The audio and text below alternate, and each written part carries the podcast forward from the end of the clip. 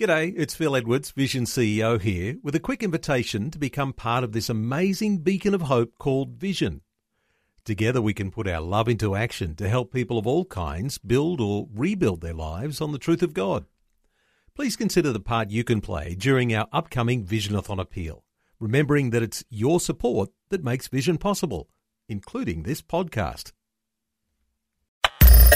Audio on demand from Vision Christian Media. The key to the Christian life is commitment to Christ and a lifetime of growth. It's consistency. Some people are wired more for resistancy and distractioncy. But today, Pastor Greg Laurie points out discipleship requires some focused effort. One person defined the Christian life as long obedience in the same direction. Because it's not enough to walk forward, you have to go forward spiritually. This is the day when the lost are found. This is the day for a new beginning. Amazing grace, how sweet the sound. Again you hear all the angels are singing. This is the day, the day when life begins. When was the last time you were the newbie on the job? The new guy or girl just hired?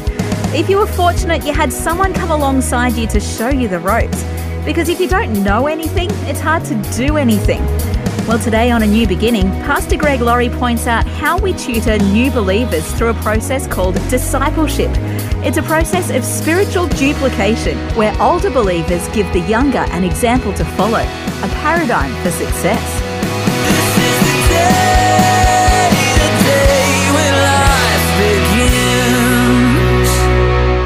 Okay, we're in our timeless series.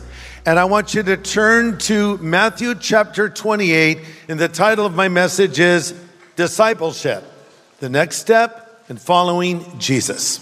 Because it's not enough to walk forward, you have to go forward spiritually. The key to the Christian life is commitment to Christ and a lifetime of growth. It's consistency. One person defined the Christian life as long obedience in the same direction. So I've tried stand up paddling. How many of you have ever, have ever done stand up paddling? A few of you.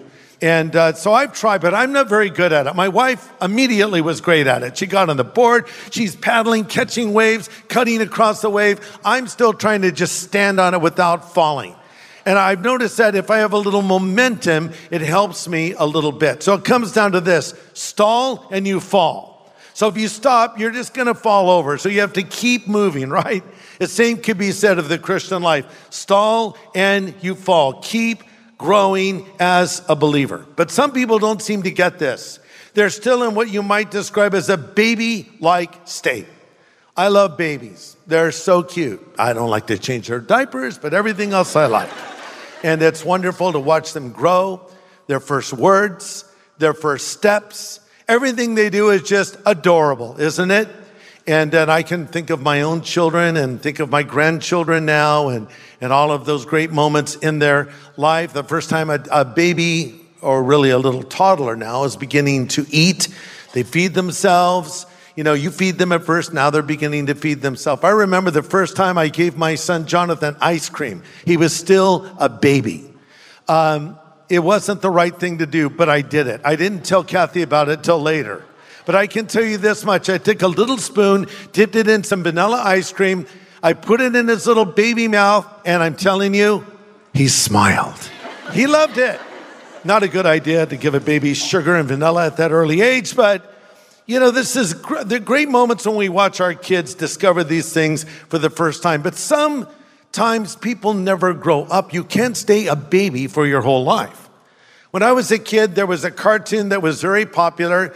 It was a character named Baby Huey. Do you remember Baby Huey? It's a big giant duck in a diaper that never grew up.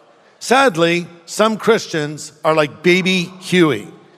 They've known the Lord for years, but they've never had any spiritual maturity. In Hebrews 6, we read, Let's stop going over the basics of Christianity again and again. Let's go on instead and become mature in our understanding. It's time to grow up. And this is the role of a pastor. We want to help you grow up. We want to help you mature. It's a role of a parent. By the way, parents, you need to be parents. Your child doesn't need you to be their best friend. They need you to be their mother and their father, right? That's very important. You have to tell them what's right. You have to tell them what's wrong. You have to warn them. You have to correct them. And they don't like it. They'll fight you. They'll resist you. They'll resent you. And one day they'll thank you. And then they'll have their kids and you will see your revenge. Because it'll happen to them, right? But that's my job as a parent. And that's our job as older believers is to find younger believers and help them to grow and mature. You know, I've noticed that a lot of couples today aren't having children. Instead, they're having dogs. And they think of dogs as their children. I mean, it's just getting weird, okay? Listen, let me just say this at the outset. I'm a dog lover. I like dogs. I've had many dogs over the years. Uh, I don't have one at this moment, but I love dogs, but I don't worship dogs. And I think for some people, it's almost become a little strange. They take their dogs to the restaurant. They have their dogs at the table. They feed their dogs from the table. They take their dogs on the airplane. They push their dogs in strollers. I saw someone pushing a cat in a stroller the other day. I'm not making any of this up. It's just getting out of control. They build their life around the dog. I was inviting someone to church the other day. Why don't you come out to church sometime? We'd like to, but we can't leave the dog alone. Oh, really? Is it your dog or is it your God? I don't know. But maybe you need to get your priorities in order. You know, I saw a mom in the park and her dog was loose and she had her child on a leash. and I asked the child, What do you think about this? And the child bit me. Okay, so. And then cats, don't get me started on cats, you know. You know, I'm not a cat lover. I had a friend say to me, You know, cats always land on their feet. I said, Not the way I throw them, they don't. okay, enough on that. One last word about cats, I'm done. Ever heard of the famous designer Karl Lagerfeld? Uh, he died recently. He left millions of dollars of his fortune to his cat, Choupette. I think I'm pronouncing it properly. Th- This, you know, get a grip. We need to put as much energy into helping a new believer grow that we put into our dogs or our cats. It's great to have you join us today for a new beginning with Pastor Greg Laurie from Harvest Ministries in the US. Pastor Greg is helping us understand what discipleship is all about today in a message from his series called Timeless. So let me tell you some things now that new believers need. And I'm addressing these remarks to two groups of people. Number one, to new believers. But I'm also addressing my remarks to older believers because this is what you need to do for younger believers. And I found a great little outline in a book called The Lost Art of Disciple Making by Leroy Eims. I recommend that book to you, by the way. But he had some great points, so I'm using some of his points. He pointed out number one, the new believer needs acceptance. They need acceptance. When someone comes to Christ, they need to know that they're accepted by God. So let me say this to you. If you're a new believer, you are accepted by God. He loves you. He accepts you. In fact, the Bible even says you've been made acceptable in the beloved. There's nothing you need to do to earn God's favor. You have it already. And there's nothing you need to do to earn his love. You have that as well. But we need to say to new believers, we, we accept you. We welcome you. Because you know what? New Christians have a lot of rough edges. They haven't learned the new Christian vocabulary yet. In fact, they might have a few words left over from their old vocabulary that will pop up now and then. Be patient with them. Be loving toward them. I think of how little I understood when I came to Christ. And thankfully, there were people that were accepting. Uh, Paul writes to the believers in Thessalonica in 1 Thessalonians 2 8. He said, We loved you so much. We were delighted to share with you not only the gospel of God, but our lives as well, because you had become so dear to us. Number two, a new believer needs assurance. They need assurance. They need to know that they're saved. Remember the devil came to Adam and Eve in the garden. And what was this first temptation? Challenging the word of God. He says, Did God really say what you thought God said? And that's what the devil will do with the new believer. They've accepted Christ, and Satan will whisper in their ear, Do you really think Christ has come into your life? Do you really think, after all you've done, that your sin is forgiven? So we need to assure them. 1 John 5 says, These things we write to you that believe in the name of the Son of God, that you may know that you have eternal life. They can know, and we need to assure them. And if you're a new believer, we want to assure you as well. Number three, the new believer needs protection. They need protection. Paul writes to the believers in Galatia in Galatians 4:19, "Dear children, I feel as though I'm going through labor pains for you and they'll continue until Christ is fully developed in your life." You know, they're like babies again, and when you go to a hospital, they'll sterilize everything, especially around the little babies, because life is so fragile. It must be protected. New believers are vulnerable to their own emotions. They don't understand it when they had a sense of euphoria when they accepted Christ, and two days later it's gone. Maybe they thought, oh, it will always be this way, but it won't. You'll have days where you don't feel anything, right?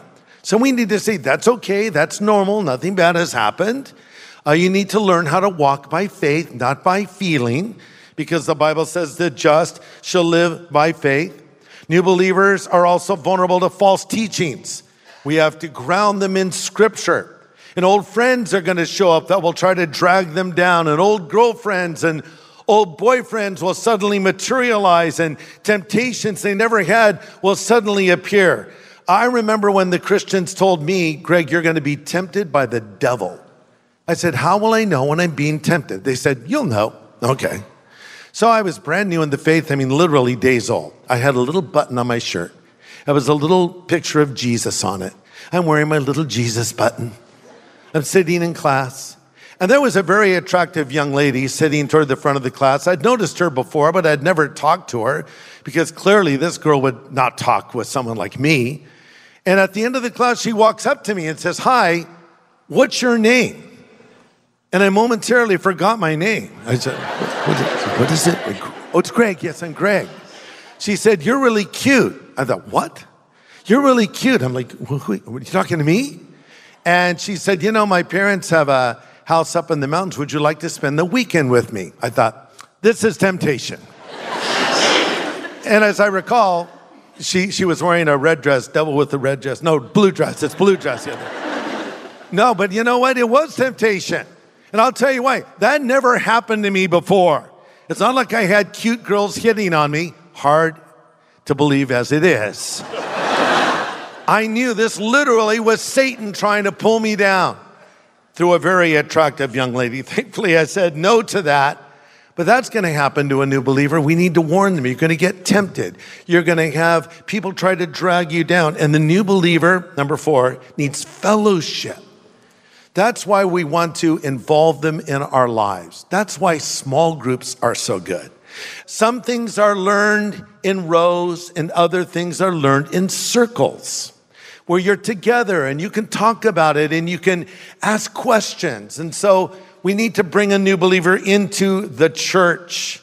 No one gave me any materials to read after I accepted Christ. No one gave to me a copy of the New Believer's Bible and said, Hey, Greg, read this. In fact, the reason I wrote the notes for this Bible was because nothing like this was available when I first came to Christ and I wanted to have something I could offer to someone that could help them grow as a brand new believer. But there's a guy that showed up in my life and I didn't know him from Adam's house cat. And I don't know if Adam had a house cat. but this guy, his name is Mark. He walks up to me, Hi, my name is Mark. I'm like, Okay, hi. He says, I noticed you accepted Christ at the Bible study the other day. I said, Yeah, I did. And uh, he said, I want to take you to church. I said, Oh, it's okay. I don't want to, I don't want to go to church. He goes, No, I want you to come to church with me. No, no, thank you. Thanks for asking, but no.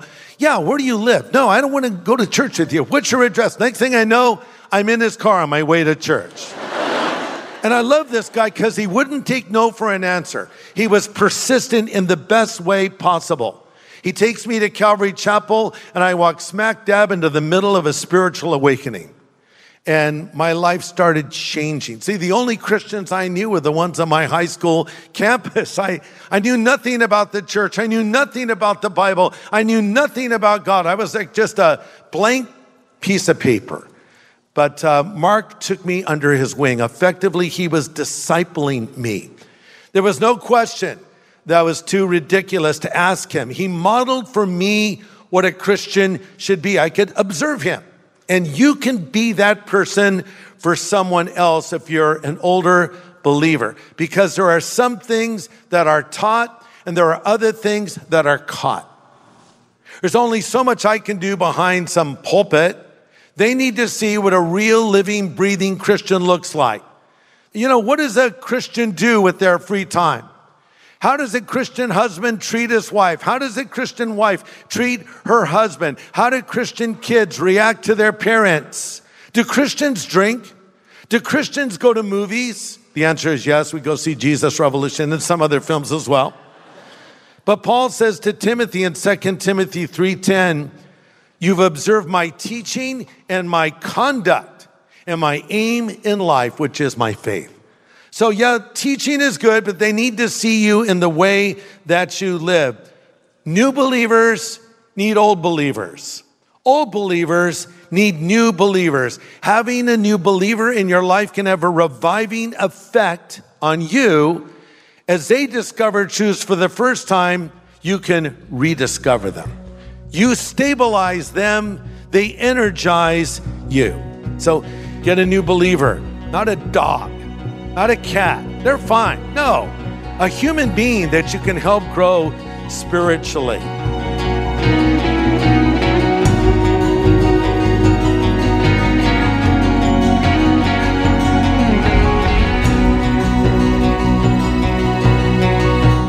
A strong exhortation from Pastor Greg Laurie today on A New Beginning. Discipleship is a privilege we can take part in. It's a joy to see a new believer begin to grow. And if you want to make a change in your relationship with the Lord, Pastor Greg will help you do that right now. Maybe as you've been listening to this message, you've thought, I wish I could come into this relationship with God. I just don't know how. Let me tell you how you can come into a relationship with God right here, right now. First of all, you need to recognize you need God. You need to admit you're a sinner. I know some people choke on that word, but the Bible says all have sinned and fallen short of the glory of God. But then you need to recognize that Jesus Christ, the Son of God, died on the cross for your sin. The Bible says, while we were yet sinners, Christ died for us. And then you need to believe in Jesus. Jesus put it this way For God so loved the world, he gave his only begotten Son, and whosoever believes in him should not perish, but have everlasting life. You might ask, how does one believe in Jesus? To believe means to put your faith and trust in Christ and Christ alone, and to receive him into your life as your own friend, Savior, and Lord. The Bible says, For as many as received him, he gave them the power to become sons of God. Would you like to receive Christ? And by that I mean, would you like to ask Jesus to enter into your life and be your Savior, your friend, your Lord? If so, you can just pray this prayer after me. It's a simple prayer.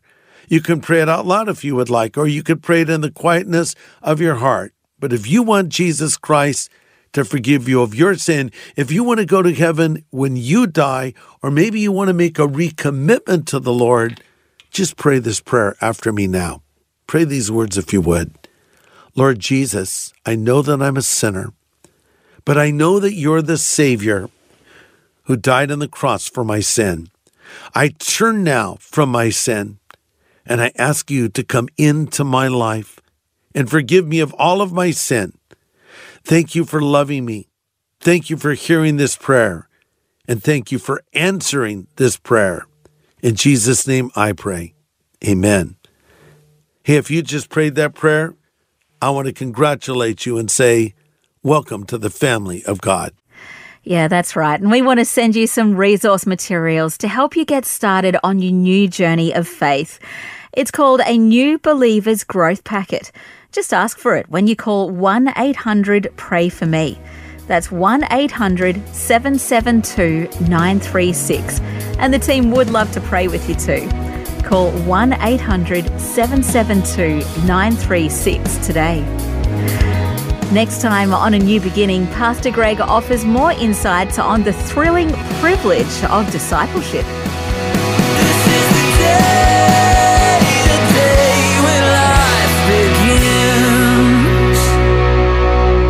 Today's message from Pastor Greg Laurie was called Discipleship, the next step in following Jesus. If you'd like to listen again, just download the free Vision Christian Media app where it's available as a podcast, along with more inspiring Christian content. Just search your app store for Vision Christian Media. Station sponsor. Thanks for taking time to listen to this audio on demand from Vision Christian Media. To find out more about us, go to vision.org.au.